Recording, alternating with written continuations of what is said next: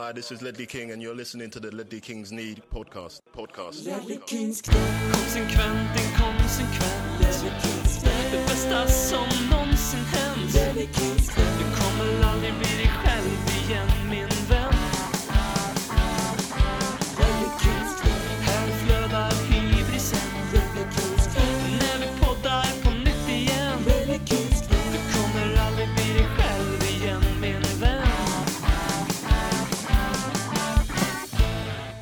Du lyssnar på den populistiska meme-podden Ledder Kings knä. Billigare än terapi, roligare än knark. Särskilt varmt välkommen säger vi till alla er rivaliserande fans som lyssnar för att slicka i sig det salt ni redan hunnit strö i våra varande blödande Tottenhamsår. Och kanske blir det här ett eh, avsnitt i terapins tecken. Vi ska såklart eh, sörja förlusten i ligacupfinalen, men också avslöja vem vår eh, nästa manager blir. Vi ska skratta åt topp 6 och dyka ner i den där obehagliga PR-kuppen om att Spotify ska köpa Arsenal. Robin heter jag och med mig som vanligt i den här glödheta radioteatern så har jag den sörjande betygskonsulten från Sveriges 17 största stad som delar initialer med Brian Mason. Hur är det nu egentligen BM efter att sorgen sipprat ut i nyheten här om att Erik Lamela letar efter bostäder i Neapel? Ah, ciao bello Neapel, eh, siamo eh, bella napoleano, italiano di apprendo, eh, ragazzi. Jag har läst eh, två år italienska på gymnasiet och jag synar dig direkt ett, att du inte kan ett enda ord av det där språket. Det kan jag faktiskt, jag pluggade i två terminer, men jag lärde mig inte så mycket nyttigt uppenbarligen. Men eh, Erik Lamela, Neapel, match made in heaven. Eh, jag är okej med det, faktiskt. Eh, även om jag fortfarande och kommer att tycka tills den dagen att Lamela lämnar Tottenham eh, att han har blivit alldeles för bespottad för att folk bestämmer sig på förhand hur en spelare ska vara och sen lär de sig aldrig att uppskatta det man får. Även om han självklart inte levt upp till den hypen han hade när han kom in som liksom någon form av poängkung så går det ju, är det ju, man får ju verkligen anstränga sig för att låtsas att han inte har bidragit någonting till Tottenham de här åren. Eh, han är Tottenham i ett nötskal liksom. Så otroligt mycket potential och så har han ett sånt där som vi har sagt ett par gånger nu. Ett fatalt fel som gör att han är i Tottenham. Precis som Lucas Moura, precis som Juan Foyt, precis som Giovanni Lo Celso, precis som Tanguy Ndombele och alla andra spelare som inte riktigt levt upp till den hype de hade när de kom hit. Mm. Det som är fint med Lamela är att man vet ju att han nästa gång vi spelar en eh, cupfinal 2031 eh, att han kommer att lägga ut ett klipp på sin Instagram precis som Sandro Ranieri gjorde nu inför den här matchen där han har en Tottenham-tröja på sig. Det vet man ju. Ja, absolut. Eh, kanske kör, kommer du ihåg de här bilderna på honom när han körde Lakers full kit wanker? Just han det. kanske kör något liknande. Han kör strumpor, shorts, tröja, keps och så säkert någon sån här cool 3D, 3D-mackapär som säkert vi alla kommer gå runt med i pannan om tio år. Mm, det ska bli spännande att följa Erik Lamela i Neapel. Eh, Skit Jag tänkte du skulle snappa upp att 3D-mackapär är alltså ögon, men nej, nej, du bara, du bara rullar vidare. ja, ja. radioövergångar och sånt där, det är inte riktigt. Ja, Det är roligt att förstöra dem ibland om inte du Det är har en märkt det. amatörpodcast för fan. Vad fan förväntar sig folk? Du, eh, varför förlorar vi eh, ligacupfinalen? För att Manchester City är eh, otroligt eh, mycket bättre än Tottenham Hotspur 2021. Ska vi köra segmentet skratta och topp 6 nu eller? Varför inte? Eh, var det inte för att Tango Ndombele startade för Harry Winks? Var det inte för att Kane spelade skadad och... Va? Jag, jag trodde det hade med laguttagning att göra. Inte att City var så bra. Men det är klart att eh, den, våran tränare som hade varit sex dagar på jobbet eh, gjorde bort sig och misslyckades kapitalt i den helt superlogiska laguttagningen att spela med två balansspelare istället för en. För att hålla i vårda bollen de få gånger vi skulle förlora den. Eh, och sen att spela med två energispelare som skulle vara med direkta i eventuella omställningar. Det, det är ganska logiskt eh, nu så här i efterhand. Vi, I vår livesändning inför matchen så blev vi ju lite förvånade just för vi kanske såg en Dombele Winks och Höjbjerg som det rimliga mittlåset eftersom Ndombele är förmodligen vårt bästa spelare på att hålla i bollen och samtidigt skapa någonting med den. Eh, men eh, han valde inte den vägen. Eh, sen var det ju tragiskt att se ännu en Tottenham-tränare i mängden nu då. Känna att Serge går inte att lita på defensivt. Så att om jag ska ta in Gareth Bale som inte spelar fotboll på defensiv planhalva. Eh, då måste jag också ta in Moses Sissoko enbart för att täcka upp högerkanten. Och det, där har vi ju ett av få truppargument som jag köper när det kommer till truppens slagkraftighet. Eller brist på det snarare då. Att om man måste byta in en väldigt begränsad fotbollsspelare för att täcka upp för en annan väldigt begränsad fotbollsspelare och även samtidigt ta in en tredje begränsad fotbollsspelare 2021, i det här fallet Bale då. Då börjar man snickra ganska mycket med IKEA-möbler där när man är inne i Londons mest exklusiva möbel... Eh, London, Manchesters exklusiva möbeletablemang där. Och ja, Ryan Mason gjorde väl inte en 5 av 5 match. Men vad fan kan man få riktigt att förvänta sig någonting? Hade det sett annorlunda ut med José Mourinho? Nej, det hade det inte för huvudtaget. Och det är väl egentligen det enda jag är besviken på. Att det var mycket snack och jag tror fortfarande att det kommer vara exakt så i resterande matcher den här säsongen. Om att våga mer, spela mer aggressivt. Vara mer som Tottenham ska vara. Och det såg vi mot SA-15, vilket var imponerande. Med tanke på hur få träningspass innan. Vi såg det inte alls mot City, förutom den detaljen att vi försökte rulla ut från eget straffområde, då, vilket vi inte har gjort på hela säsongen. Eh. Eh, men det kanske var naivt av oss som supportrar också att förvänta oss att Ryan Mason skulle vara så dum och dårdristig. Eller dumdristig att eh, alltså försöka slå City med the Tottenham way när vi, när vi faktiskt är ett väldigt mediokert fotbollslag 2021. Mm. Någon som inte är medioker men som eh, var medioker i, i finalen var Harry Kane. Spelade han skadad? Nej, det tror jag inte. Eh, han är väl knappast hundra. Men eh, den här grejen att han klev av sista minuten mot Everton för att han hade eh, fått Rickarlison över fotleden. Han gick av själv, gick inte på kryckor någon gång, har varit ute och tränat. Det har lagts ut material av klubben. Han kör ganska hård träning på, där han, liksom, folk håller fast honom med ett jävla band liksom, och han vrider i sidled och håller på för att visa att hans rörlighet är okej. Okay. Han var borta en vecka. Eh, han var inte borta i två månader. Jag vet att det är Robin Bylund bland annat som har gjort den här spaningen att Tottenham är så beroende av Harry Kane så att vi spelar honom fast han är döende. Harry Kane var inte så skadad. Eh, Harry Kane har varit borta i en vecka och eh, tror någon på fullaste allvar att han skulle spela med en helt trasig fotled i en ligacupfinal för en klubb han sägs vilja lämna och när han har ett EM som landslagskapten framför hörnet. Nej.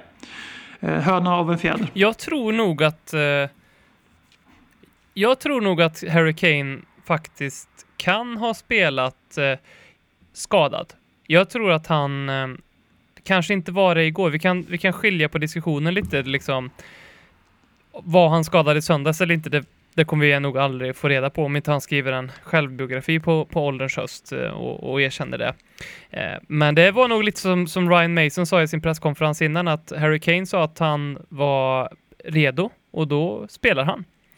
Ehm, men, och jag köper inte heller att anledningen till att han var så kall i den här matchen hade med skadan att göra, för det tror jag inte, utan jag tror att det snarare hade med att Tottenham var kall överlag och gav inte Harry Kane det han behöver för att...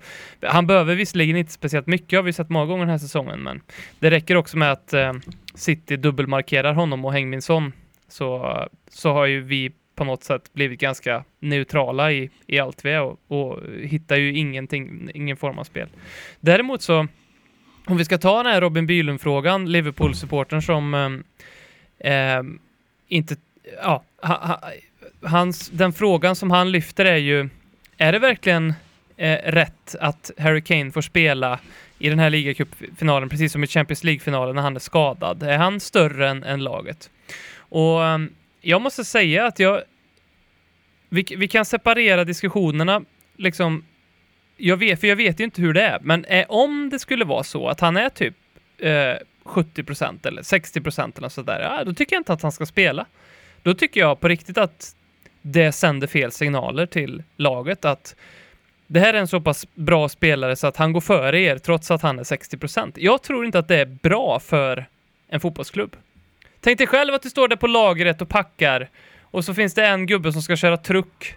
Han är skitbra på att köra truck, han är bäst där. Det blir effektivt som fan. Så en dag så har han varit på fyllan och ramlat och slagit sig och, och sådär. Så kommer han in och ah, jag är 50% idag, kan inte riktigt köra trucken. Och så säger chefen, nej du får köra ändå för du är bäst på att köra truck här.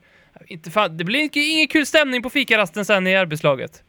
Jag, jag, tror att det där ska övervägas lite grann och där man kan vrida och vända lite på om det är så att Harry Kane faktiskt har en lite larger than life stämpel och känsla i klubben. I så fall är det inte bra. Jag vet ju inte, jag upplever, jag har svårt att liksom ta ställning i frågan, för jag, ibland kan jag tycka att det verkar så, och ibland kan jag också tycka som att det inte verkar så. Men jag tycker ändå att det finns en poäng att hämta där. Är det någon som vårdar sina Big Six-relationer hör jag. Så är det. Eh, det är två helt vitt åskilda poänger här. Alltså Champions League-finalen, där borde han inte ha startat. Eh, för att han hade inte spelat fotboll på två månader. Mm. Och eh, det, det, han var uppenbarligen inte matchform. För det kan det inte vara om du inte spelar fotboll på två månader. Nu snackar vi om en kille som missar en vecka. Mm. Och har spelat varje match den här säsongen i stort sett. Jag förblir övertygad om att han var tillräckligt fit för att spela. Och vi, jag tror vi är naiva också som supportrar om vi tror att spelare inte spelar skadade hela tiden. Jag tror man behöver olika begrepp här om man tänker typ eh, care, alltså nursing a knock som de säger i England eller injured. Det är ju viss skillnad på skadad och skadad. Vi har inte riktigt de begreppen i Sverige. Det blir skadekänning kontra skadad då eller, kanske. FM-termer. Är du gul skadad eller är du röd skadad? Eller orange är det okay. Han var absolut högst gul här för att... Eh, alltså som sagt, det har gått en vecka. Han har inte tappat någonting i stinget. Han eh, kanske aldrig var skadad. Hade det varit någon annan än Harry Kane hade vi kanske inte ens haft diskussionen. Eh, sen, eh, så ja absolut, finalen i Champions League, borde han inte ha spelat. Det där var ett larger than life eh, ögonblick där. Eh, det var också visa lite att Tottenham gick in till den finalen med den inställningen också att shit, det här kanske aldrig händer igen. Mm. Vilket är okej okay för supportrar att känna, men elitidrottsmän borde, och klubbar borde kanske inte Eh, köra på de banalerna. Men sen kan man ju vända på det där också. Om det är EM-final i sommar och England ska spela och eh, Jordan Henderson har fått en minor knock eh, under turneringen det är klart som fan han kommer spela finalen och det kommer inte vara en Liverpool-supporter som säger ett ord om det då. Utan det här är ju det är ett riktigt trött, riktigt trött spaning. Eh, tills vi vet någonting mer om att till exempel om Harry Kane inte spelar resten av säsongen. Då är jag beredd att hålla med eh, urspaningen om just det här. Och sen så såg jag också att ett av argumenten var det att han petade Lucas Moura i 2019 som hade varit så bra. Och det visar ju att eh, Liverpool-supportrarna tittar bara på oss i Champions League för att han gjorde en bra match. Han hade gjort en bra match i Tottenham i stort sett fram till den här säsongen. Och det var Amsterdam. Eh, så jag tycker inte så synd om Lukas då, jag tycker inte så synd om honom nu heller. Utan bara för att du gör mål i semifinalen så ska du fan inte spela given i finalen. För det om något är småklubbsmentalitet. Mm. Men eh, det du försöker vrida frågan till det är ju det här större än laget eller större än klubben. Och där är jag beredd att landa i Team Billund slash Dronsfield-hörnan här. Mm. Att Harry Kane är och behandlas ganska ofta som att han är större än klubben. Och titta inte längre än till de här diskussionen om hans framtid. Där det är ganska många Tottenham-supportrar som typ säger men sälj killen nu, det är synd om honom. Eh, där jag i alla fall i den här podden har varit ganska tydlig med att varför är det det? Eh, för att han har haft två dåliga säsonger i Tottenham efter att ha varit med på fem säsonger där allting gick rätt upp. Och vi var på väg upp mot toppen och aldrig nått så högt förut i modern tid. Och sen så går vi tillbaka och så kan han få lämna direkt. Eh, jag köper inte det riktigt. Eh, så lät det inte när Gareth Bale som... När Gareth Bale tvingade sig bort till Real Madrid, eller Luka Modric tvingade sig bort i två somrar i rad för han lyckades. Mm. Så lät det inte då. Då hade vi aldrig ens varit uppe och nosat på den nivån som Harry Kane fick äran av att vara med om att nosa med Tottenham. Eh, och jag tycker att det är ett tecken på att han är större än klubben. Att eh, man tänker på Harry Kanes bästa. För det är förmodligen det bästa för honom att byta klubb. Eh, om, om nu det bästa för alla spelare kategoriskt är att vinna massa titlar. Ni såg ju City-spelarnas firande igår. Mm. Kommer söndags där. Det, oj vad sexigt de tyckte det var att vinna den här turneringen för fjärde året. Då. Mm. Är det så jävla mycket värt alltid? Titlar? Jag vet inte. Mm. Eh, och där har vi en diskussion. Och eh, jag har svårt att landa i någonting annat än att Harry Kane är lite för stor för den här versionen av Tottenham som har varit ganska dåliga nu i ja, två och en halv säsong får vi lov att erkänna. Eh, även om den där halvan under Pochettino som får så mycket skit. Då tog vi ändå över 70 poäng. Gick till final i Champions League och eh, var relativt ohotade i Champions League-racet. Så att jag vet inte. Eh, jag tror ju som sagt inte att det var en så stor dis diskussion. För att jag tar, jag tar definitivt en 80% i Harry Kane för en 100% i Vinicius Junior. För vi, vi har större chans att vinna med Kane. Eh, sen om det hade varit så att han hade varit borta sen i februari. Då hade jag nog inte tyckt likadant. Nej, och, och det som är lätt målas upp, som jag tror att det här kanske är ett förtida stadie av um, sorgebearbetning från min sida, men om han lämnar så är det ju lätt att tänka då tappar vi allt. Men det kan också vara precis det vi inte gör, utan då lär vi oss att bygga upp någonting nytt. Sen är det omöjligt att säga här och nu, för det handlar ju om hur Daniel Levy spelar sina kort ifall det blir en Eh, vad, vad för typ av upplag av Tottenham det blir eller inte. Men det, det behöver absolut inte betyda att han försvinner och, och, och Tottenham tappar precis allting. Kanske tvärtom. Men vi måste... Ja, men det är ju lite med Mourinho och Kane som det var. Då fanns det inget tålamod på grund av deras namn. Och det kommer ju vara samma sak nästan vem vi än anställer. Så har vi Harry Kane, med, framförallt nu när det har pushats ut att han vill härifrån. Eller att han kan tänka sig att lämna. Eller att han har dörren öppen på glänt för första gången. Addera honom plus vem du än anställer och Jong Son och Hugo Lloris och alla andra spelare av hög kvalitet som alla börjar närma sig 30 eller är över 30 sträckor med råge. Det går liksom inte riktigt att göra en sån här rebuild eh, som vi kommer behöva göra nu. Där vi kommer kanske behöva börja ett nytt projekt, ett femårsprojekt där vi ska bli som bäst igen 2025, 26 kanske. Det går inte med Harry Kane så bra som han är. Det är bara att ta, om vi tar bort det här från Tottenham en sekund och så tänker vi oss att vi är i Bayern München istället. Och så säger de till Robert Lewandowski och Thomas Müller och Manuel Neuer att äh, grabbar, nu är det så här. Vi, vi, vi, vi, bara, vi har backat lite. Och eh, vi ser en stor framtid där. Vi kommer inte in Julian Nagelsmann.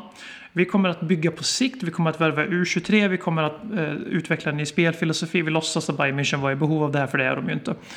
Eh, och eh, vi kommer göra A, B och C. Och om tre, fyra år, då jävlar ska vi vara bäst i Europa igen. Då kommer ju Lewandowski, Neuer och eh, Thomas Müller lämna in en transfer request dagen efter. Mm. Framförallt Lewandowski. Och, och det är där Tottenham är just nu. Och som du är inne på, att ja, på papper så ser det ju ut som att vi tappar allt och vi blir Brighton. Eftersom det är skillnaden på oss och Brighton är ju Harry Kane och Jong Min Sons avslut i stort sett. Men det kan ju också bli, eller kanske framförallt kan vara exakt det som behövs för att vi ska kunna göra en ombyggnation från grunden. Om vi verkligen vill göra det, om vi vill hitta, om vi vill bli ett Ajax istället för ett Premier League-lag. Där man alltid har en, man har en tydlig ideologi, man följer den och hela klubben jobbar för att främja ett och samma sak.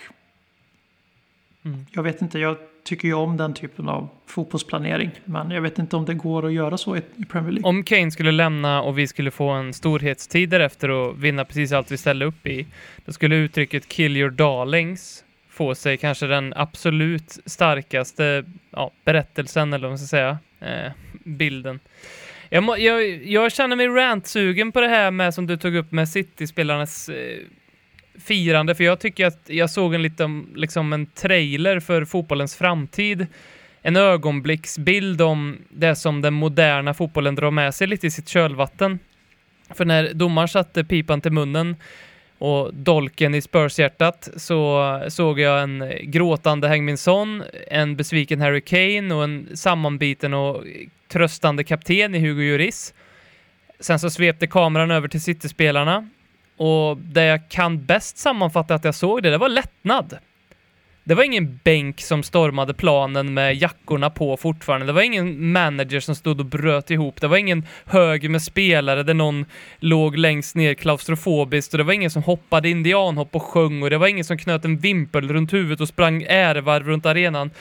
Och på toppen av det här bajsberget av Manchester City-mos-firande så går jag in på sociala media och den första tweeten som kommer upp är från en City-supporter. Han sitter med i PL-podden, Dennis, och jag vill inte skjuta ner honom för jag tycker att han är klok och kunnig eh, och bra. Men det han, sk- Skjut! Skjut! men, men det han skrev, det var eh, det här båda gott inför veckan. Och det han menar var såklart då liksom Champions League-semifinalen. Och självklart är Champions League så jävla många gånger större som turnering och allt det där än vad ligacupen är. Och, och City var jättesjälvklara vinnare igår. Men jag, jag bara undrar om ekonomin i fotbollen tillåter och sken, tillåts att skena vidare som ett eh, grabbgäng i Ayia Napa och varje storklubb kan ha liksom två och en halv eller tre startelvor som alla kan krossa vilket mittenlag som helst. Vad kommer en titel att betyda för dem egentligen? Vad betyder det när alla är storfavoriter och borde vinna hela tiden och sen också gör det? För alltså, låt oss välja, en City-förlust igår skulle vara en superskräll såklart. Och det är ju sett till att City har spenderat typ tre gånger så mycket på nya spelare än vad Tottenham har gjort. Och jag har tidigare i den här podden sagt att titlar, nej men det, det, det är inte allt för mig, det, så är det. Men, men, och det är lätt att säga men också lite svårsmält nu i efterhand tycker jag. För jag, för jag kan bara liksom inte riktigt föreställa mig vilka scener som hade utspelats på plan om vi hade vunnit. Det hade nog inte bara varit Häng min son som hade gråtit då tror jag. Utan det hade varit ärevarv, det hade varit indianhopp, det hade varit den här äh, kitmannen som hade tagit av sig alla kläderna och juckat inne på arenan och det hade blivit äh, fantastiskt virala klipp av det. Lättnad hade varit den sista känslan jag hade känt tror jag. Jag tror det var stolthet och glädje och det jag liksom frågar mig här nu om moderna fotbollen kanske urholkar lite av den euforin som man bör och nästan är fan skyldig att känna när ens klubb vinner en kupp. Annars har vi kanske bara tillåtit att klyftorna i sporten växt för stora och förstört hela meningen med allting. Och där har du ju anledning till varför Europa Super League kommer att ske oundvikligen vid något tillfälle. Mm. För att det är precis det som har hänt. Alltså, jag, jag kände, nu överdriver jag såklart, men jag lyssnade ju faktiskt en del på kommentatorerna, vilket jag inte har gjort på ganska länge. eh, på- den här onämnda streamingtjänsten som hade matchen. Men, eh, och de hade ju typ en debatt, vid, framförallt vid prisceremonin, men även tidigare under matchen och i studion också, liksom att den här kuppen inte betyder någonting. Mm. Eh, Och vi var, vi var många som var förvånade från vårat hörn över att City tog, ställde ut en så stark elva. Och jag var faktiskt eh, också förvånad över hur otroligt eh, bra Manchester City var. Alltså, det var så långt ifrån det här man hade hoppats lite på att de skulle vara lite så här, "Ja, ja, det här är ligacupen liksom, skitsamma. Eh, för att de spelade inte matchen på det sättet, tog sig absolut inte an matchen på det sättet. Däremot så tog de sig an firandet på det sättet. Mm. Men vi kan ju bara kolla på Europa. Vi har Juventus som just nu håller på att tappa ligan här med Pirlo. De har vunnit 8-9 år i rad. Bayern München tror jag också är på väg mot sin... Eh, de senaste gången de torskade ligan var ju när Klopp fortfarande var i Dortmund. Det måste vara 2013-14 där någonstans. Och, så det är ju också rätt många år i rad. I Spanien så har det varit Real Madrid, Barcelona, oftast Barcelona. Och så Atletico Madrid har stuckit upp. Och de hade ju chansen att vinna i år igen. Men nu verkar de ha bränna den. Och, och i England så är det ju, let's face it, det är ju City och Chelsea som har tokdominerat sen Sir Alex Ferguson gick i pension. Och, och för att inte nämna franska ligan här nu, som jag trodde du skulle komma till, Ja. PSG som håller på. Jag PSG. måste bara säga det, fan om PSG åker ur Champions League nu och, Ja, bottlar, ligan och bottlar ligan sen, eh, finns det någon manager där som kanske blir ledig? Att det skulle vara något, jag tror inte det, men det skulle vara, folk glömmer gärna bort att eh, PSG inte ledde ligan när Pochettino tog över. Eh, men eh, det, det finns ju såklart en poäng i det att det skulle inte se så bra ut för, för Poch och då han skulle gärna få komma hem. Men det, det är inne på något där, alltså det är ju tokdominans av fem klubbar i Europa kan, blir det väl sammanfattningsvis. Och om man kollar på vilka som vinner Champions League så det är ju Real Madrid, Real Madrid, Real Madrid, Real Madrid och så Liverpool en gång då. Och likadant i Premier League, de stack upp en gång. Och nu ska det ju också sägas att de var med mer än en gång eh, för de faktiskt vann också. Men eh, fotbollen är ju redan väldigt mycket där och den, som sagt jag var inne på lite i vår livesändning igen att eh, rationellt förstår jag varför Danny Levy vill vara med i Europa Super League. För att fotbollen är redan död på det här sättet. Den är redan så jävla skiftad så att det, eller skiktad så att eh, Tottenham som har sin sämsta säsong på 15 år typ. de, eller 13 blir det, men de går in sjua i Premier League, häng på fjärde platsen har underpresterat markant hela 2021 och de är så jävla underdog mot Manchester City i en ligacupfinal mm. så det är inte sant. Och som senaste åren i Premier League, jag menar, vi hade ju den där sista säsongen med Pochettinos hela säsong. Då, låg vi, då var vi med och slogs. Då hade vi tagit lika många poäng som vi har tagit nu när vi kom in i januari typ. Och sen föll vi av som en jävla kortlek och spelade B-laget i ligan för vi hade ingen, vi hade ingen trupp. Mm. Och sen är det ju City-Liverpool uppe och nosar på 100 poäng. Och det är sån jävla mils lång skillnad ner till trean i Premier League. Mm. Och det, det, är tredje säsongen i rad nu. Nu är det så här, City är helt överlägsna. Mm. De, alltså de, de, de, av, de avgjorde ligan i december i stort sett. Eller januari när Liverpool också föll av. Mm. Eh, så vi är redan där. Och firandet eller icke-firandet efter Carabao Cup-finalen talar sitt tydliga språk. Liksom. Det betyder ingenting för de här killarna. Och eh, det, ja, det är som du är inne på. Alltså, vad är fotbollen om lag som vinner en kuppfinal knappt kan dra på smilbanden uh, genuint? Mm. Utan man direkt tänker nästa match, nästa match, nästa match. Det är också dit vi är på väg med fotbollen, precis som den är nu som kommer bli ännu värre nu Uefa får igenom sina förstorade Champions League. Mm. Att det är så mycket matcher hela tiden så man kan, man, spelarna har inte råd att leva i nuet. Mm. Jag menar, hade vi vunnit hade vi spelarna krökat loss och festat. Men vi har ju ingen match i veckan. Vi hade ju haft, eh, kunnat vara bakfulla till på onsdag ungefär och ändå, ändå ha en chans mot Sheffield United. Mm. Men eftersom det, det, det, är helg, det är helgmatch, det är veckomatch. helgmatch, veckomatch. Det är turnering, turnering, turnering. Det är en tydlig hierarki på turneringarna. Eh, beroende på vilken typ av klubb man är. Och jag tycker, lever vi inte redan ganska mycket i Europa Super League? Det är bara att den heter inte så längre. Det bara kallas för fotboll just nu. Mm. Det läskiga är att om man tänker att de här gubbarna tilläts ju och kanske kommer få tillåtas igen att skriva historien och bli med framtidens tillbakablick sett ja, vinnare eller ja, innovatörer eller uppfinnare eller vad man ska säga. För så blir det ju att om snabbspola 60 år fram i tiden, när ett ungdomsgäng sitter och kollar på Europa Super League mellan Manchester City för, mot PSG och man har helt liksom slutat fira ligasegrar, utan det handlar bara, ingen, ingen håller på något lag, utan man tittar bara på matchen för att bli underhållen.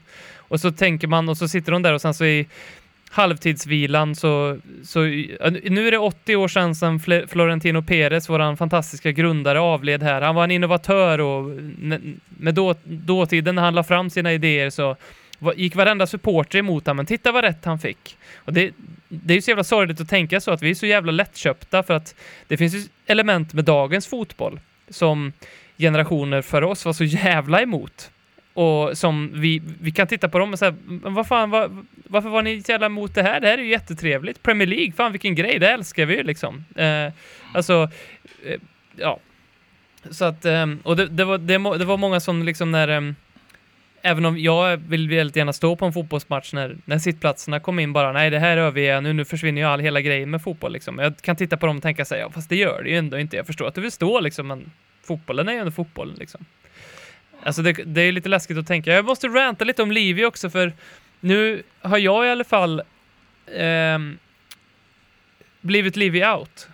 Jag är, in, jag är inte han som står på barrikaden som vissa andra gör och har gjort flera år och tänder molotov cocktails och kastar mot Livis lilla villa. Eh, utan jag, jag, är han eh, pro protestant, han som protesterar som står lite längre bak i ledet med ja, handen knuten i näven och, och, och låtsas som att jag delvis är med och delvis inte är med.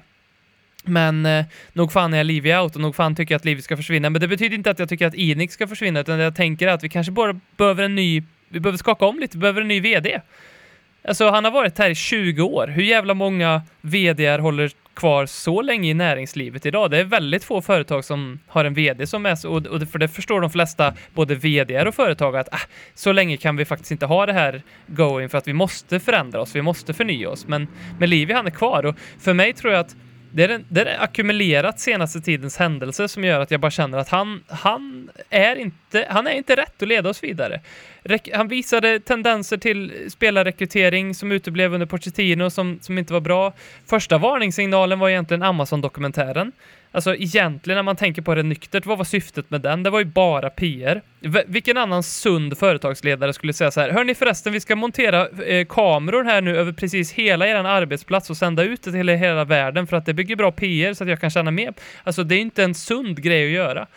Fokuset på arenabygget tog hel, tog bort hela fokuset på lagbygget. Han permitterade 55 pers i coronan och nu superligan. Jag känner så här ackumulerat när jag tänker på det att han är, han är offit, han är inte framtidens en, han är inte framtidens ledare och det läskiga i det, om jag återknyter till det vi pratade om förut, är att han kan ju mycket väl bli det. Om superligan går igenom, då kommer ju han att, att sitta bergsäkert i 20 år till.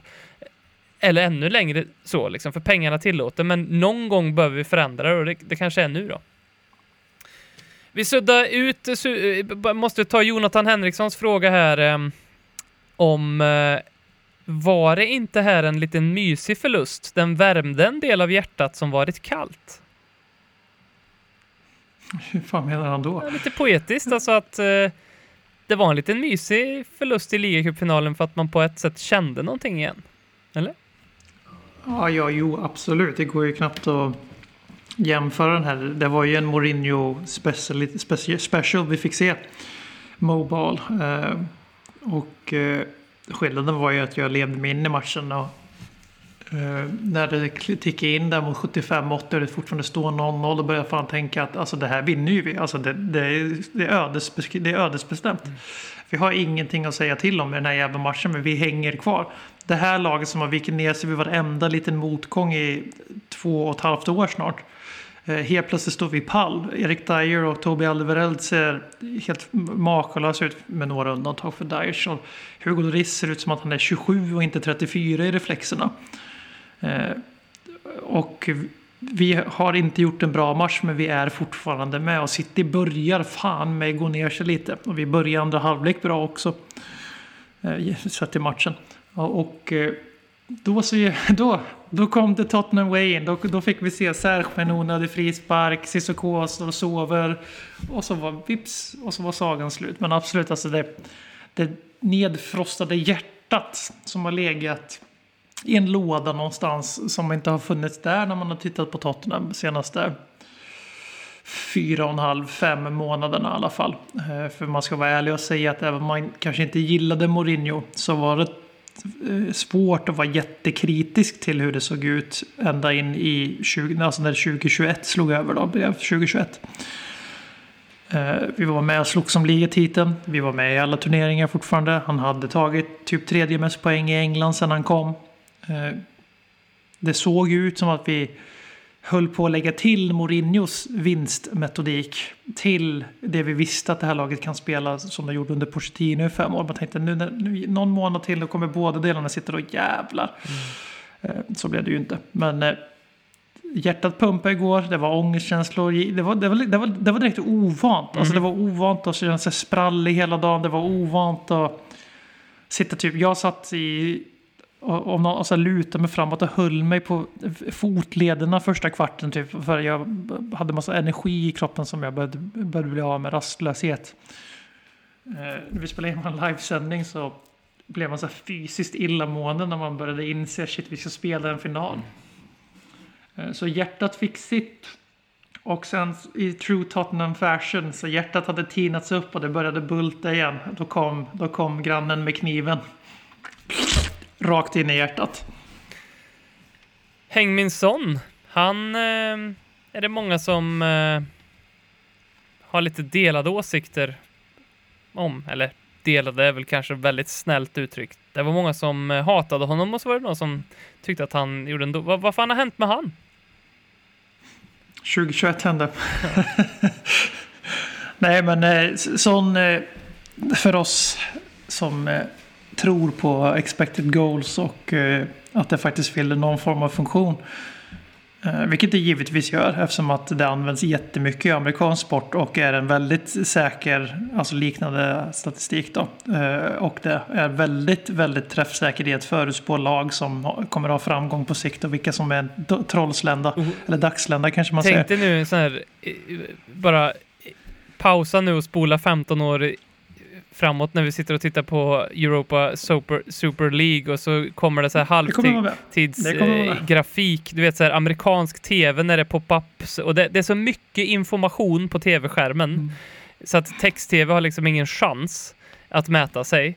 Och så då tänkte det var mycket så här grafer och soccer expected goals och så hyr, via Play hyr in någon stackars jävla amerikan som ska berätta om det här. Oh, fy fan. Är streamingtjänst. Det finns redan Robin. Det är med fotbollskanalens eh, fotbollssöndag och var inspirerad namn där. Ja. Eh, Men eh, det är på väg definitivt. Det, det där är du beskriver ju en NHL-ställning. Då har de med massor med sådana grejer. Och eh, min poäng med det är ju inte att jag tycker att det är ofelbart. För det är det absolut inte. Det är en ganska bra fingervisning på vad som är hållbart och vad som inte är hållbart. Och eh, eh, Jong Min Son och Harry Kane var båda två så att säga due, en regression eller regression, alltså gå tillbaka till normen lite grann. Vilket båda har gjort och sen har Kane studsat upp igen. Vi hade ju en period där inte Kane heller var särskilt produktiv med sina mått mätt. Eh, Son har inte studsat upp igen. Han gjorde ju liksom sin säsongsmål på första halvan av säsongen helt enkelt den här säsongen. Han, brukar, han gör ju runt 15 och det är väl där han är Och han just är nu. ju en Han kommer göra eh, något till. klusterspelare. De här 15 målen kommer ju liksom i ett paket, som du säger, och sen har han iskalla perioder. Sen ska man vara helt ärlig, det var de, de dubbel, alltså City dubbel trippelmarkerade sån hela den här matchen och vad fick han att löpa på? Alltså inte speciellt mycket. Och det är ju också någon som, han drog ju supermycket nytta av sättet Mourinho ställde upp Tottenham. Och nu var ju Ryan Masons eh, Tottenham också lite Mourinho-inspirerat så att men eh, jag, jag, tycker jag, jag skulle inte vara för hård mot... Men det var ju ett par tillfällen när han också faktiskt hade bollen i bra lägen som han gjorde bara... Alltså det såg ut som att han var en liten pojke som inte visste vad han skulle hålla på med. Det var ju märkligt att se. Lite tagen av stundens allvar. eh, Och eh, det är där också, man kan ju också tänka att så länge som hans formtopp höll i sig i början av säsongen, första halvan, så länge har hans formsvacka också hållit i sig tyvärr. Annars har han ju varit med så här, i, som Jermaine Defoe var också på ett sätt, liksom, att han kunde ha ett par månader där det blev, var liksom minst ett mål varannan match, liksom. nästan ett mål i snitt över en tio, period, tio matchers period. Och sen så var det ett på tio. Och sån har ju alltid varit sån också. Men nu det, nu var det ju liksom 13 på 13 och sen 2 på 13. Eh, vilket är, kanske inte låter som en stor skillnad men det är ju en viss skillnad. Och han är... Om det är någonting man har lärt sig med Jong Min Son den här säsongen så är det ju att diskussionen om hur många världsklasspelare Tottenham har, den är ganska självklar. Vi har en och det är Harry Kane. För till och med när han är dålig så är han en av våra bättre. Eh, Jong Son och Hugo Lloris som är de som är närmast eh, får man ändå säga nu när Lloris har gjort en jävla comeback sen Mourinho kom in. Får man ju, det måste man ju faktiskt ge Mourinho. Ett svårt sätt att spela fotboll på. Tog tillbaks en väldigt bra Hugo Lloris. Eh, att de har ju världsklassperioder båda två. Men de har ju också perioder där de är långt ifrån världsklass och folk sitter och börjar snacka upp Pope som en trovärdig arvinge till Hugo fucking Lloris. Ja, och man nästan går med och nästan tror på det själv i surret de veckorna. Tills man blir påmind om hur otroligt bra Hugo Lloris är. Och Jong Son är ju samma sak där. Han är världsklass när han är on his game och när han inte är det då är han Anders Townsend fast mycket mer charmig. Och börlig. Jag kan tänka mig att börlig. Townsend också är lite börlig av sig. Känns lite gråtig, så att säga. Men han har, han har aldrig, aldrig fått chansen att gråta. Tror jag att, då tror jag att det kommer. Han är inte en av oss längre för att han gick ut och ifrågasatte att vi fick straff från Southampton.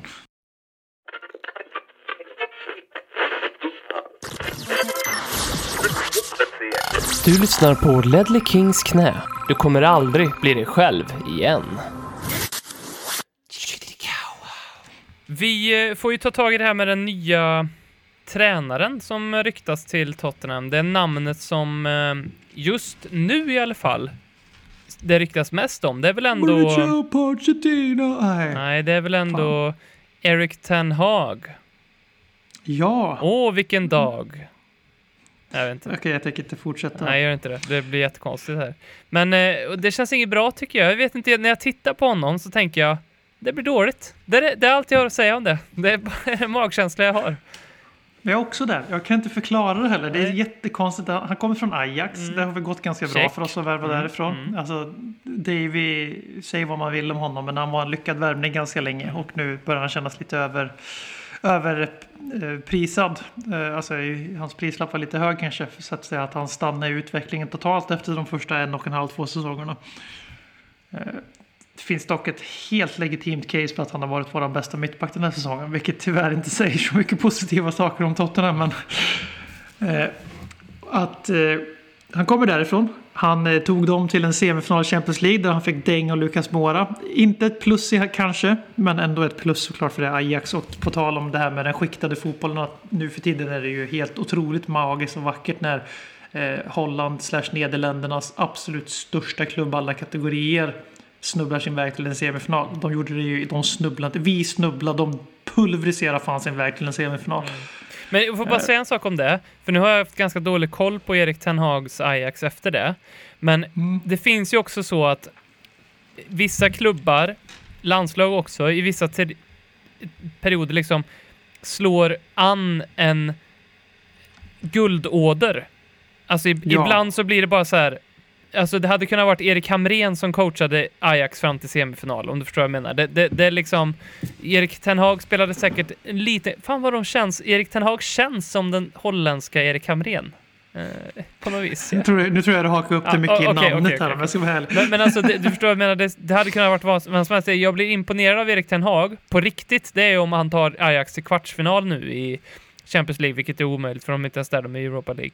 Alltså, om man skulle ha gjort det säsongen efter, eller liksom, för, och, för då försvann ju alla de här Ziyech och Van de Beek och Deli, alla försvann ju. Så hade han gjort det igen, då hade sign him up, han är ett geni liksom. Men med den truppen han hade, så jag ska inte säga att semifinal var ett krav, absolut inte. Men det var, ah, det, jag vill inte tillskriva det till honom enbart. Ja, men det blir så här, nu sitter vi i och för sig i efterhand och ser hur stora de här spelarna har blivit och redan var. Som de spelar nu med i Manchester United, Chelsea, Barcelona. Eh, sen tror jag, det var väl de, det var Van Beek eh, tok, tog i United, Sidges sådär i Chelsea. De Jong, nej, de, Ligt till, till Juventus också för guds skull.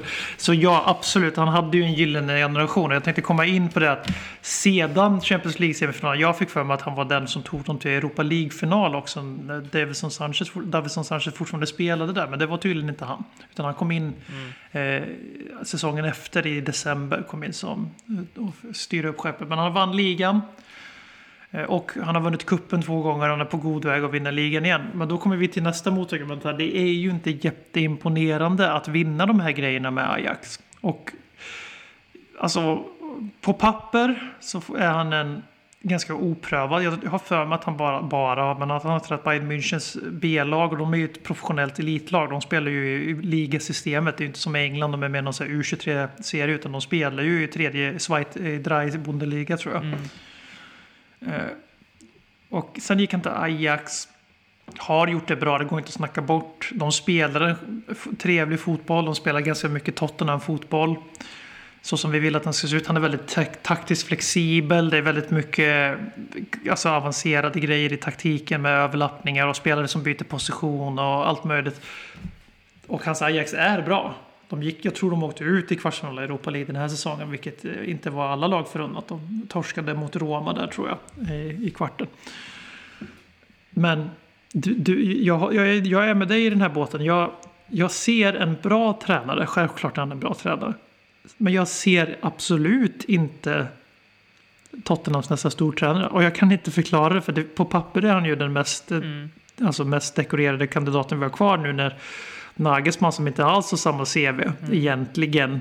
Han lämnar för Bayern München istället för att vi satt och kramade Mourinho i två månader längre än vi behövde.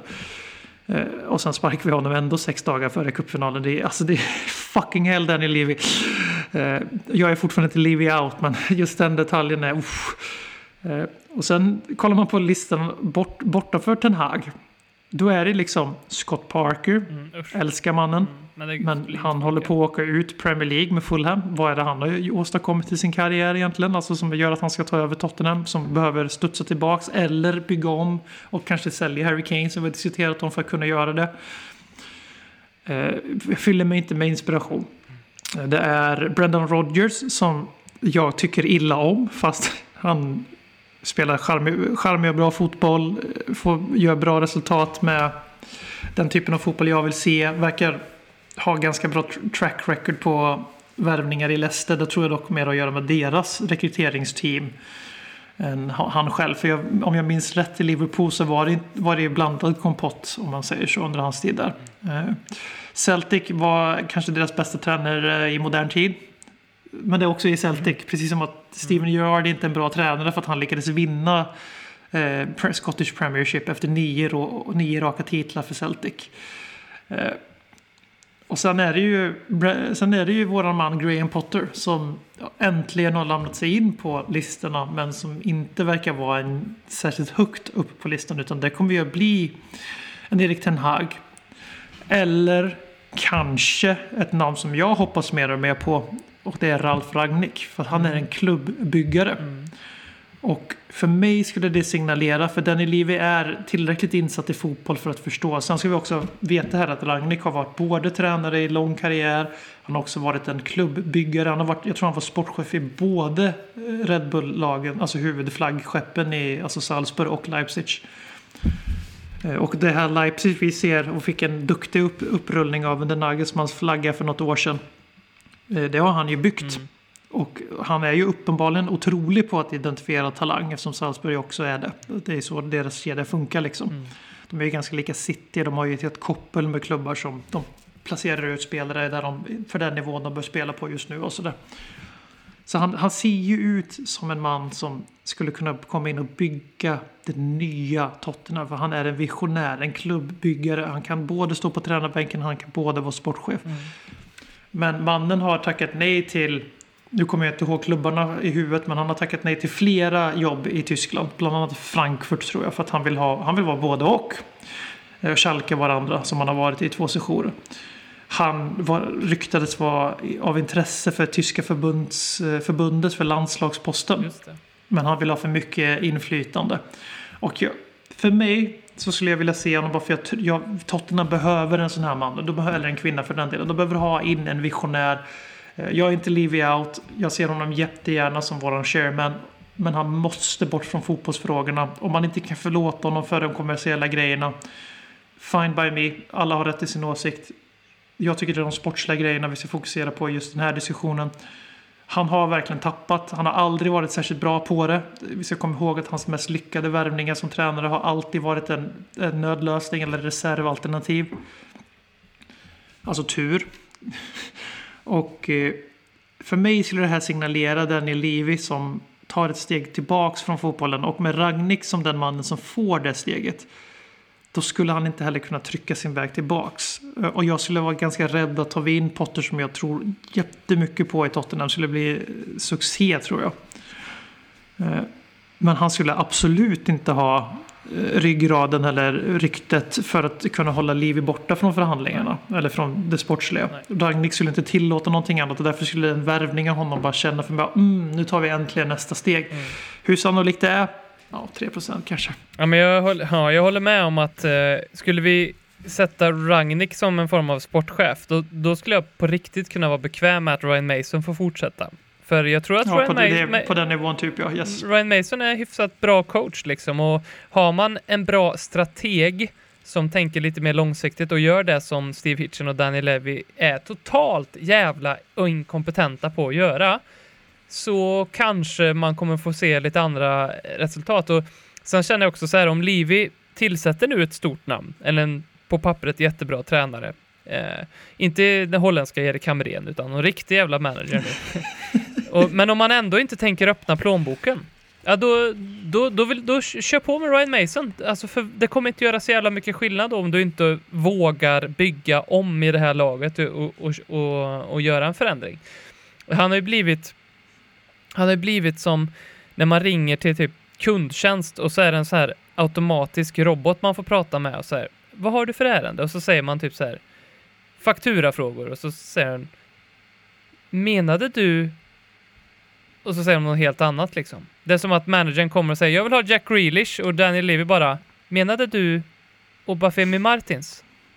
Alltså det blir liksom Nej, han måste ta ett steg tillbaka från det där. Ehm, Vill du ha, vill du ha eh, jag vill ha Bruno Fernandes. Menade du Jedson Fernandes? jag vill ha Erik Ten Hag. Menade du Men Erik Hamrén? Erik Hamrén. Nej, fy fan. Ja, nej, det, det är spännande att följa.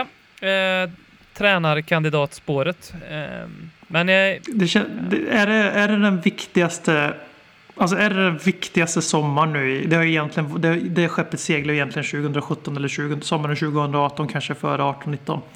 Egentligen. För hade vi tagit nästa steg där då hade vi fortfarande haft Pochettino och det kanske hade varit Klopp som var arbetslös. Eller tränade PSG. Eh, Men eh, vi ältar inte det. Men alltså, för mig känns sommaren 2021 med alla förutsättningar. Med Kane som förmodligen vill bort. Son som inte har skrivit på det där kontraktet. Loris som har öppnat dörren på glänt. Trupp, åldrande trupp, stagnant trupp. Trots att Marino faktiskt fick nio nyförvärv på, på, påpekas sådär. Eh, och vi tar tydliga sportsliga steg bakåt för andra säsongen i rad. Även om vi kanske tar fler poäng i år. Vi behöver bara ta sju för att slå förra säsongen. Eh, Men... Eh, och så coronapandemin på det. Alltså det fan Daniel Levy, du har målat in ditt hörn här. Alltså, och med tanke på hur mycket minus han med all rätta ligger på. Sättet han har behandlat den här fotbollsklubben Eh, senaste tre åren kan vi nöja oss med. Det finns ju många andra exempel tidigare också som du har lyft tidigare i avsnittet. Men om inte han...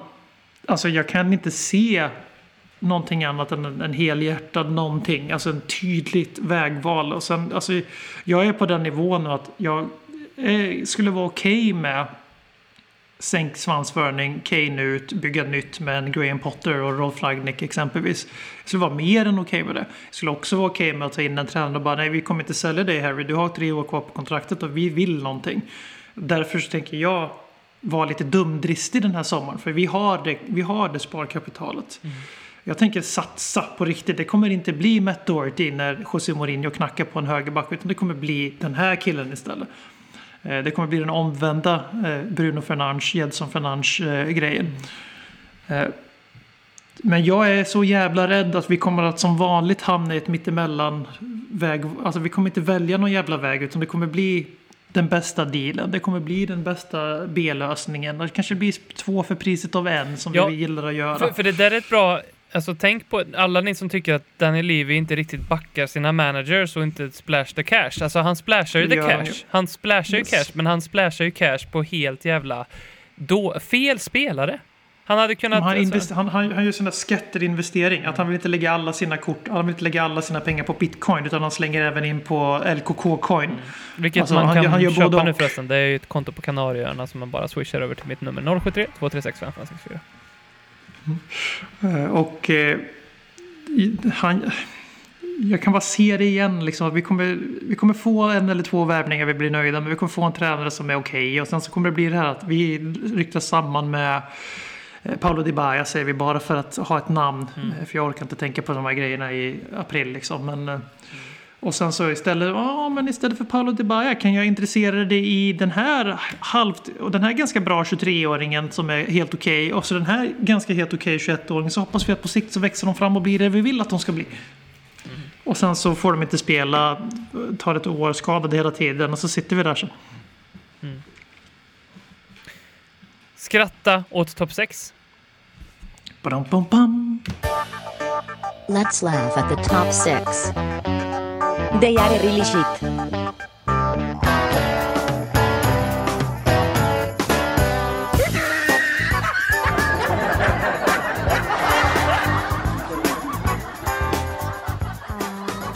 Jag, eh, det, det, jag har haft lite jobbigt idag. Eh, för att utöver luft, vatten, kärlek och prips så är ju det jag konsumerar mest musik och det är på Spotify. Jag är ohotad etta i Sverige på att skapa fantastiska spellistor och hitta nya artister. Eh, äh, nej, men det är bara, bara är så. Så jag tycker att det är jobbigt just nu. Även om jag inser att det bara är en eh, lyckad PR-kupp från Daniel Ek och Spotify-gänget. Jag tror även om han in, eh, liksom rasslar upp Thierry Henry och Berkan på Patrik Vera så har inte de i närheten tillräckligt mycket pengar att köpa Arsenal och sen så funkar det ju inte heller så att eh, jag vill köpa eran klubb så här, jaha, ja, men den är inte till salu. Alltså, det, det funkar ju inte så. Eh, nu är det väl kanske ett litet annat läge, men jag tyckte att det har varit lite jobbigt. Så att eh, Så som jag alltid gör när jag tycker något är lite jobbigt så försöker jag avväpna det med humor. Så att jag har skrivit... Eh, eh det här är mitt första stapplande, gulliga lilla försök till att bli stand-up-komiker jag har skrivit ett par one-liners om Spotify och eh, Arsenal. Den bästa av dem har jag twittrat ut redan, så det är den som har typ 200 likes redan. Så den blev ju ganska bra, och det var ju den här. Arsenal är såklart väldigt angelägna om att bli uppköpta av Spotify. Det kan vara deras enda chans att på lång sikt hålla sig kvar på listan UK Top 50. Badum. Men du som är en stor konsument av stand-up, du får um, ratea de här andra jag har här då. Ja, för jag tittar faktiskt på en hel del standup. Ja, det är klart du gör. Så att uh, jag... Marcus Tapper får 1 av 5. Mm. Nu får vi se vad Robin Dronsfield får. Ska han ersätta Marcus Tapper på vägkrogarna i Enskede, Uppköping och Salsomsalaland här i framöver? Vi får se. Och på Twitch. Just det. Ska jag ta hans sju tittare på Twitch kanske? Spotify och Arsenal är diametralt olika. Titta bara på hur de ser på föredettingar. Spotify ger dem ett par öre, Arsenal ett par miljoner. Oh, den, den var bra. Mm. Den var bra. Den är bra. Tänker du på Özil där som hånar Tottenham medan Arsenal fortfarande pröjsar honom för att spela fotboll någon annanstans? Ja. ja den är ruskig. Men samtidigt är likheterna slående. Toby Alderweireld kan få plats med de båda i fickan och det kryllar av gamla bortglömda artister. Lite för snäll mot Toby, Mm. men jag gillar, jag gillar vart den börjar. Det enda Arsenal har med Spotify att göra, det är att de varje vecka får Discover Weekly hur jävla skit de är! Okej, där, där, där, där planar du ut lite. En av de bästa funktionerna med Tinder, det är att man kan koppla sitt Spotify till appen så att man kan skilja agnarna från vetet så att säga. Och när nu Arsenal kastas in i mixen så är uppskattningen att dumhet kan vara botat redan om en generation eller två. Jag har aldrig haft Tinder i hela mitt liv, men jag, jag bara, algoritmen räknade ut att om du håller på Arsenal då får du ingen match. Ja, eller så bara swipar folk vänster. Och det betyder nej antar jag då i det här. precis. Nej, det betyder nej. ja. Hur, varför vet du allt det här om Tinder? Är inte du en gift man? Jo, men var, hur tror jag träffade min fru? Fan, har ni varit tillsammans så kort tid? Mm. Vet du vad likheten med ett album på Spotify är och Emirates? Man sjunger Det för... är, Ja. nej, jag, tänkte säga, jag tänkte säga någonting om att det är tyst, men det, det Ja. kanske inte passar på Spotify riktigt. Ja, jo, man sjunger med till första låten, men sen är man tyst. Det- Du, det passar även på Anfield. Ja, det gör de faktiskt. Fast då är det första och sista matchminuten på Anfield. Sen här den sista, då måste jag varna känsliga... Jag måste ta mitt samhällsansvar och varna minderåriga och känsliga lyssnare och allt sånt där. Så om ni tycker att eh, buskishumor och sådär, då kan ni hoppa fram. Eh, för då, tar, då slipp, slipper den här. Men för det är ju så att en annan streamingtjänst som... ja, det är så jag korkade. En annan streamingtjänst som funderat på att köpa Arsenal är Pornhub, men Arsenal drog sig ur när det första de såg var Bunch of White Cocks. Ooh, det, det, det är väl lite sasig. Ja. Där kom det in lite, där kom det in lite grejer. Men det var också allt. Eh, Jag ger det definitivt mer än 1 av 5. Det var några hit, några miss. eh, Solid 3 av 5 och sparade bästa till sist. Mm. Eh, Och det var ju den där med föredettingar. Det, det, det, det är den som dräper rummet. Den hade ju till och med Arsenal-supportrar garvat om. Och det kommer Tony, en av uppskattningsvis 2,5 Arsenal-supportrar i detta avlånga land. Han kommer att ge mig rygg på den. Han kommer att hålla med om att den var riktigt bra. Tack. Vilka är våra... Eller har du något på skratta åt topp 6 förresten? Har du funderat på något? United, City, Liverpool, Chelsea? Nej, West vi Ham. har väl redan lyft eh, Citys titelfirande och vad det säger om fotbollen på ett ganska allvarligt sätt. Så jag vill inte förringa det genom att göra humor av det. Eh, och eh, den här cupfinalsveckan har jag varit helt utcheckad från Premier League-fotbollen. Men eh, jag noterade att, att Liverpool tappade poäng igen. Och om jag minns rätt nu från vår gode vän Robin Bilum så har Liverpool tagit typ 21 poäng 2021 eller något sånt där. Nej, det måste vara mindre. Men de hade i alla fall en takt då som hade rätt till 46 poäng om det var över hela säsongen. Vilket hade varit nedflyttningsträsket med lite säkerhetsavstånd. då, För det är ju inte 40 poäng som krävs längre nu för tiden oftast. Men, eh, och det, det, det gladde mig i det lilla att se att Liverpool är faktiskt exakt lika jävla dåliga som Tottenham. Och så vill jag lägga in en till sak här. Hur fan är det möjligt att det pratas så jävla mycket om att Tottenham är i kris och står inför ett vägskäl och Kane vill bort. Men de regerande mästarna med två Champions League-finaler på tre säsonger, två 95 plus-säsonger, eller om det var fan med tre, jag kommer inte ihåg. De försvarar sin titel nästan lika uselt som Leicester, om man kollar på poäng och så vidare. Och det snackas ingenting om att deras luftslott ska haverera. Har folk glömt bort att Liverpool försöker bygga upp en bild av sig själva som att de är en av folket. De är en folklig klubb som måste prestera för att inte sälja sina bästa. Så som det var ända fram, alltså till och med Coutinho skulle jag vilja säga. Som i stort sett finansierade deras storsatsning. Men nu sitter vi här och Tottenham måste sälja sin bästa spelare med långt kontrakt. Det är inte ens en diskussion enligt media. Men Liverpool är det ingen som försöker driva isär och jag undrar fan mig varför. Mm. Ja, jag vet att det är för att de vann en titel eller två och de vann de stora titlarna. Men sett till de tio senaste åren så är Liverpool, förutom de två säsongerna, sämre än Tottenham. Så vart är snacket? Jag är lite trött på att de får ha kakan och äta den också, Liverpool-supportrar. Jag har ledsnat lite Ja, men det är lite tö- faktiskt att de... ehm, att, det, att det nästan var som en, en Leicester-saga när de gick och vann Champions League. I, i, i, I efterhand har det varit lite som att så här, det var en otro... Ah, hela staden gick samman och vi vann. Ja, men det har vi alltid att säga många gånger. Men eh, bara noterade att det stod en gubbe med eh, ansiktsmask, som de flesta hade på, på läktaren i ligacupfinalen, i City-delen, med en Manchester United-ansiktsmask. Har du sett det? Det säger väl allt, eller? Ja, det är ju... Det är fan mig helt otroligt. Nej, Ja, vi... Manchester City, vilket jävla skämt. Där har vi en till sak vi kan ta upp. Alltså hur fan kan Manchester City få leka moraliska väktare för fotbollen? Ja. Har folk glömt bort hur Manchester City blev en relevant klubb på 2000-talet? Eller? Mm. Ja, det, det är allt jag har att säga. Ja, det är verkligen ur ledertiden. Tänk om hela den här superliga-grejen bara var en form av eh, good guy washing eh, för att liksom City bara, vi behöver bättra på vårt rykte, kan inte du hitta på det här Florentino så får vi vara först att dra oss ur så, så har, du, har du en post sen så att säga.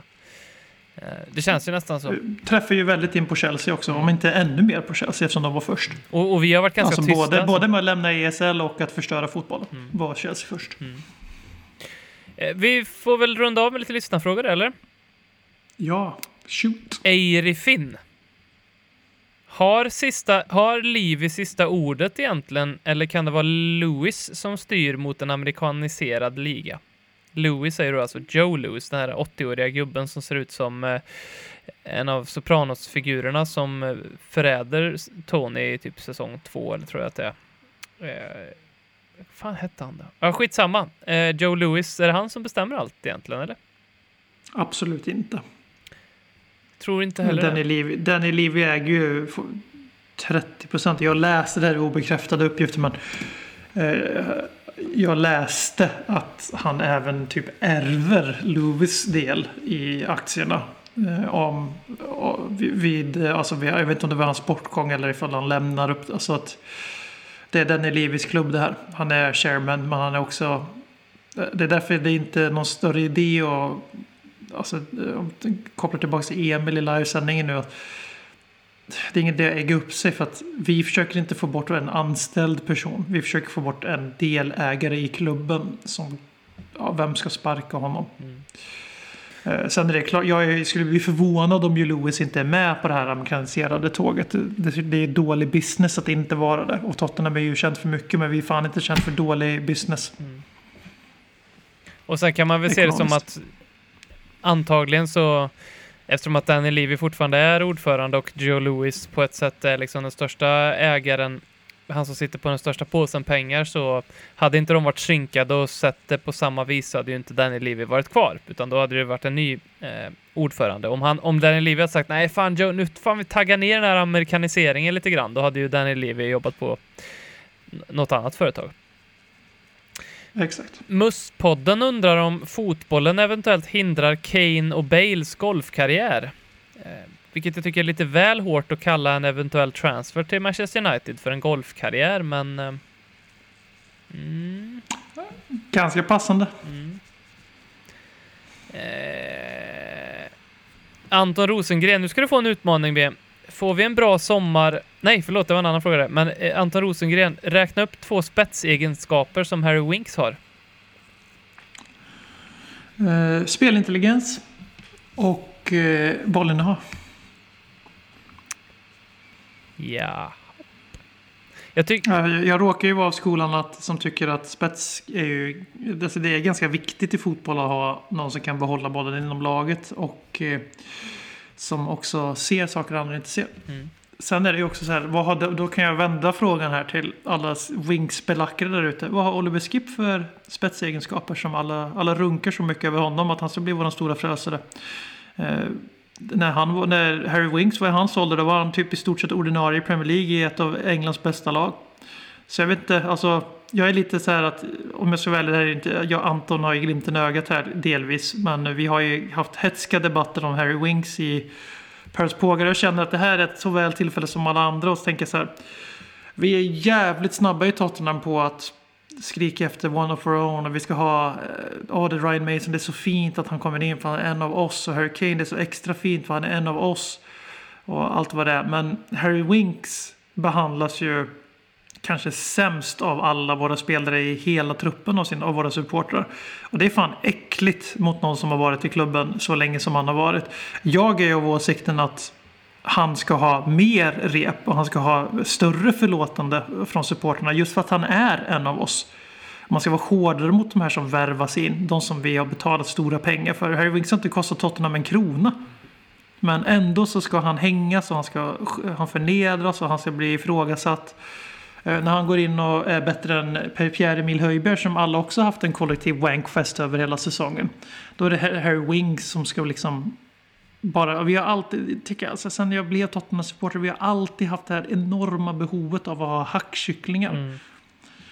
Eh, och jag tycker inte det är så jävla fräscht. Även om jag själv var väldigt, väldigt, väldigt kritisk mot eh, José Mourinho tidigt och länge och förstår att det är skenheligt att säga så. Eh, men för mig är José Mourinho tvärtom. Han kom från Chelsea. Vi hade all rätt i världen som Tottenham-supportrar att vara hårdare mot honom än någonsin förr. Alltså var direkt orättvisa mot honom för att han var Chelsea-ikon. Han har tränat Manchester United och vunnit saker och han ersatte Maurizio fucking Pochettino. Han är det rimligt för mig att man är extra hård mot. Harry Winks, vad har han gjort för fel? Älskat Tottenham sedan han var åtta år. Är det liksom någonting vi ska... Eh, Och sen är det ju bara tröttsamt eftersom att han är långt ifrån en av våra sämsta spelare i truppen.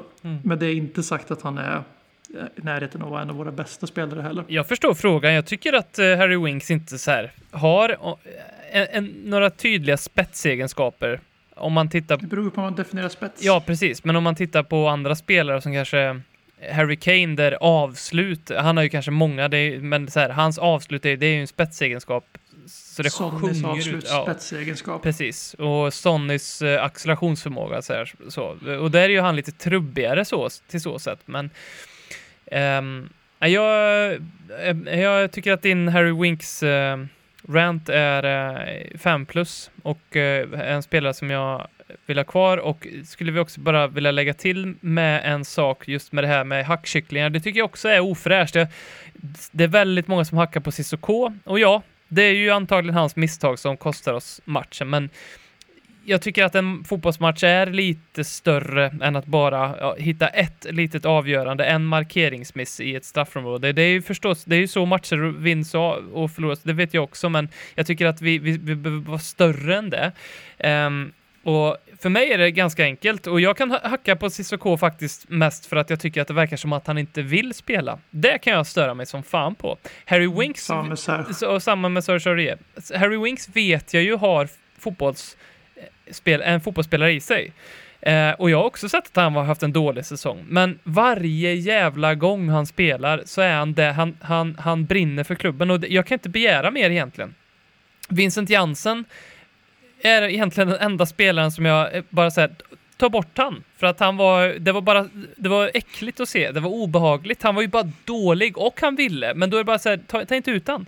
Men alltså Cissoko, Winks och Aurier, det finns ju ändå någonting där i dem, men vissa av de här spelarna behöver kanske Cissoko och Sergio Aurier visa lite mera hjärta eh, för att eh, få godkänt.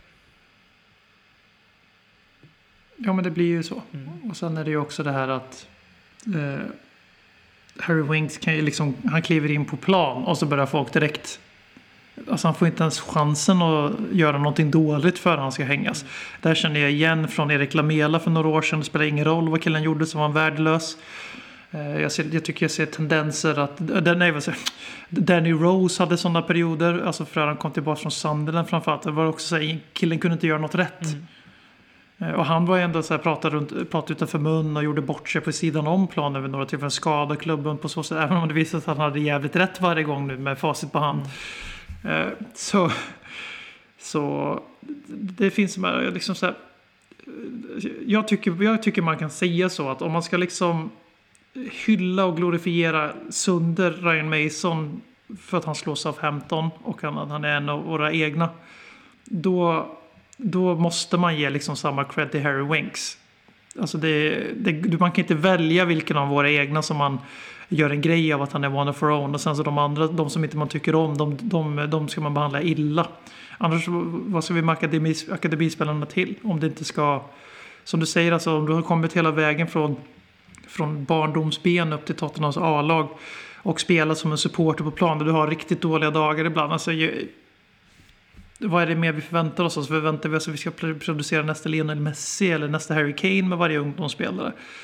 Jag vet inte, jag är, den här säsongen har varit lång, konfliktfylld, splittrad, eh, onyanserad. Och Harry Winks är en av de som får ta mest skit. Och jag, jag hoppas stolt in i fören på Harry Winks-båten här nu. Eh, hela vägen till Everton som han kommer säljas till i sommar.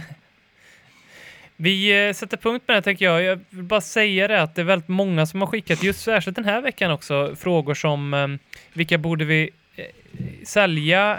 Hur ska vi bygga om truppen? Och ni kan vara väldigt lugna och glada och eh, kanske se på framtiden med lite tillförsikt, för det här är ju faktiskt någonting som vi planerar emot slutet på säsongen, kanske när säsongen är summerad och klar, att vi får summera säsongen och sen att vi gör ett special när vi tittar på vilka spelare vi tycker ska försvinna från Tottenham och vilka vi borde ersätta med, eller vilken typ av spelare vi, vi borde ersätta med. Så det är ett sånt avsnitt, det kommer. um, och um, det kommer framöver när säsongen är summerad. Tack så jättemycket till um, alla som är med oss och ett st- särskilt stort tack till uh, all den kärlek och värme vi har fått Eh, för Harry's Dream, låten vi släppte, som ju har passerat 2000 streams här bara på ett par, par dagar. Helt otroligt. Um, jättetacksam för det. Fortsätt uh, köra den i bott eh, uh, så- så att det blöder ur högtalarna så att säga uh, här framöver när ni kanske behöver fylla på ert Tottenham stolthetskonto. För det är ju faktiskt lite så, jag tänkte på det när Ma- Pochettino kom till Tottenham för ett par år sedan så sa han i sin första intervju att jag är här för att få Tottenham-fansen att vara stolta över sin klubb.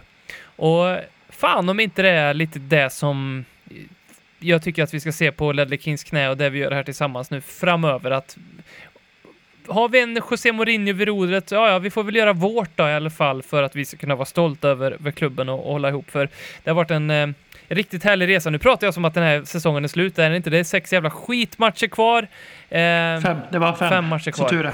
Tur. Och i nästa avsnitt, Ben, så ska du få göra din kalkyl eh, eftersom att som, som har hållit dig sömnlös här när du har räknat på exakt vilken position i ligan som Tottenham kommer sluta på. Så det blir ett bra sätt att avsluta med en liten cliffhanger. Det får ni reda på i nästa veckas avsnitt av Lelle Kings knä. Tack för att ni är med oss. Puss på er. Hej!